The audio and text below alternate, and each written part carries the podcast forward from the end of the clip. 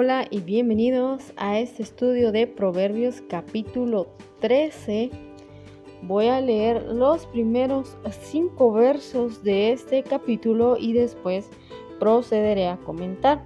Dicen así, el hijo sabio recibe el consejo del padre, mas el burlador no escucha las reprensiones. Del fruto de su boca el hombre comerá el bien mas el alma de los prevaricadores hallará el mal. El que guarda su boca guarda su alma, mas el que mucho abre sus labios tendrá calamidad.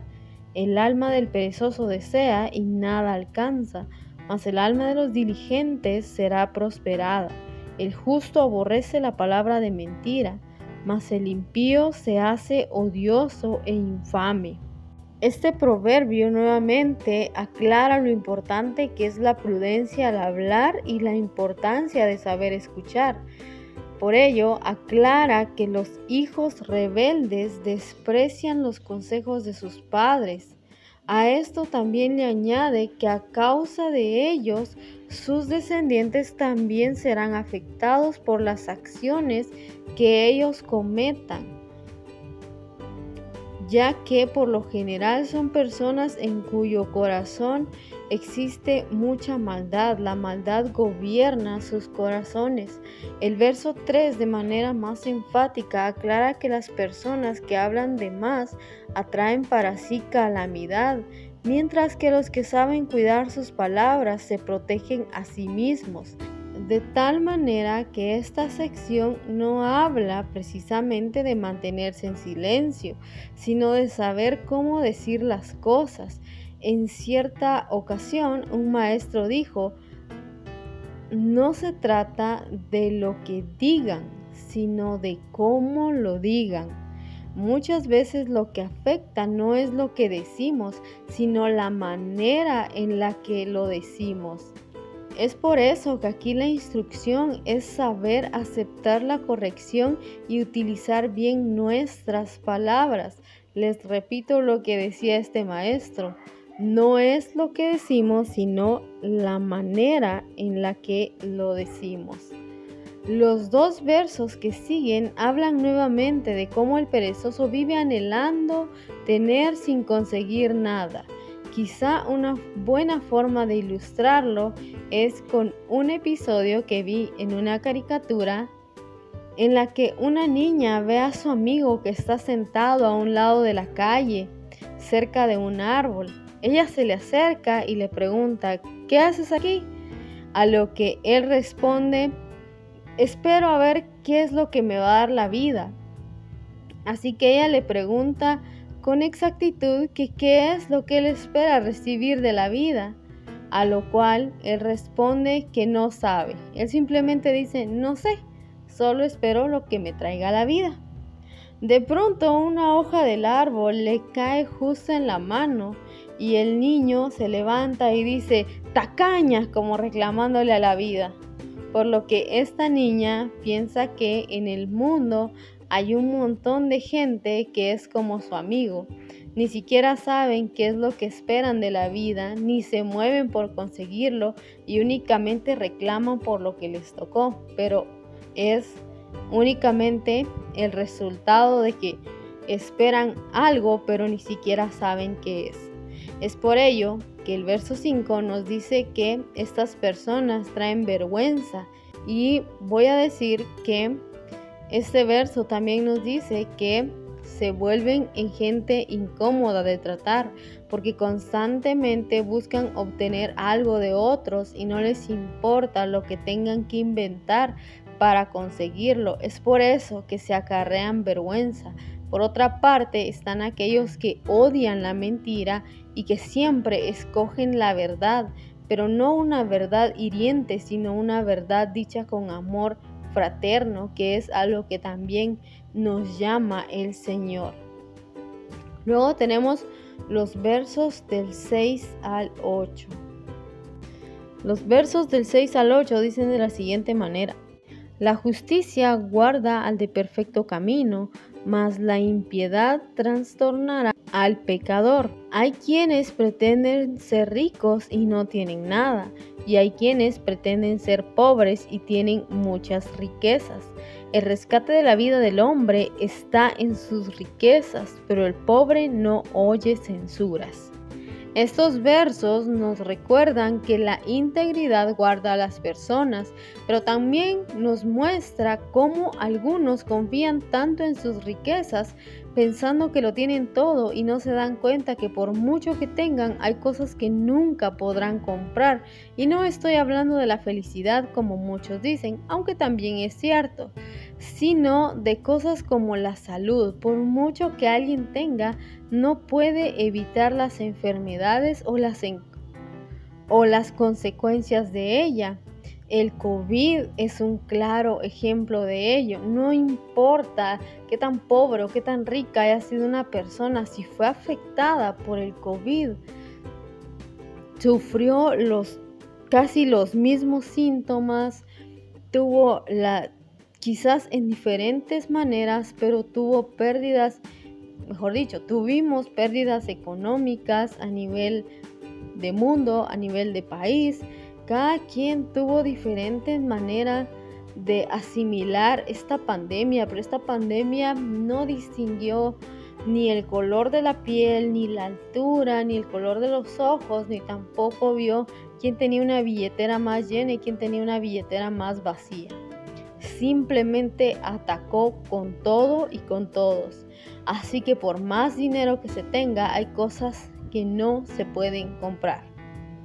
Incluso si nos ponemos a pensar, nadie puede comprar la vida, podrá intentar prolongar su vida a través de diferentes métodos, a través de distintos tratamientos, pero tarde o temprano tendrá que morir. Y por mucho dinero que tenga, nuevamente no se puede comprar la vida, nadie puede vivir eternamente aquí en esta tierra.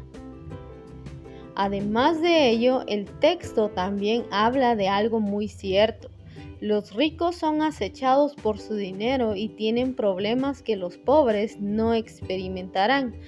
Ninguna persona que sea pobre va a experimentar los mismos problemas que afronte una persona que tenga mucho dinero, que un millonario. De la misma forma que un millonario no va a experimentar los mismos problemas que una persona pobre.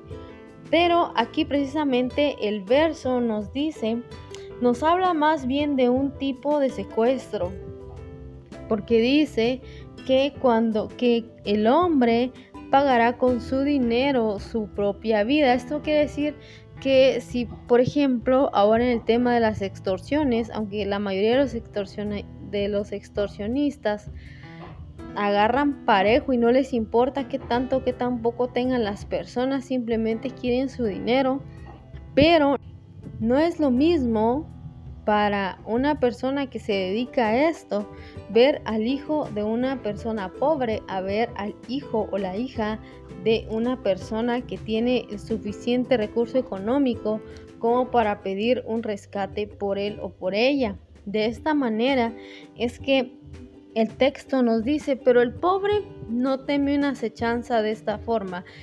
Quien es pobre no teme que alguno de sus hijos sea secuestrado por fines económicos.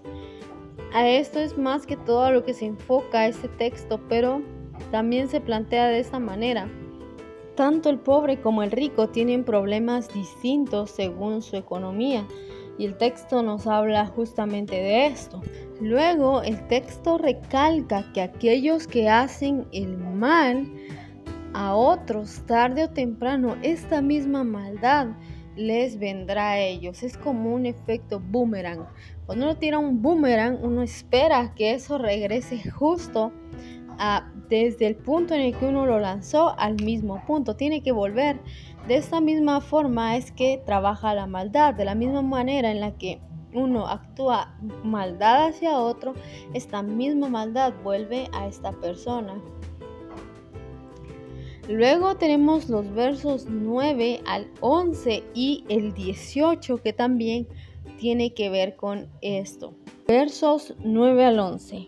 La luz de los justos se alegrará mas se apagará la lámpara de los impíos. Ciertamente la soberbia concebirá contienda, mas con los avisados está la sabiduría. Las riquezas de vanidad disminuirán, pero el que recoge con mano laboriosa las aumentará. Verso 18. Pobreza y vergüenza tendrá el que menosprecia el consejo. Estos versos plantean que el justo vivirá lleno de gozo, con armonía, y Dios aumentará las ganancias de su arduo trabajo. Además de esto, ellos tienen honra. En contraparte, las personas que obtienen el dinero de una manera moralmente incorrecta lo verán irse de sus manos rápidamente y a causa de la soberbia de ellas o de estas personas, viven con pleitos constantes y generalmente viven enojados. Ellos no pueden vivir felices, sino que constantemente hay enojo en su corazón. Versos 12 y 19 dicen así, la esperanza que se demora es tormento del corazón, pero árbol de vida es el deseo cumplido.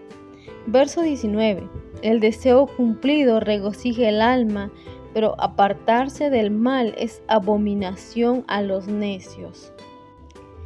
Este, estos versos son un llamado a soportar la espera, pese a que al ver el tiempo pasar y que la expectativa o el deseo de nuestro corazón se prolonga y no parece que realmente vaya a cumplirse, llega un sentimiento de tristeza, de desesperanza.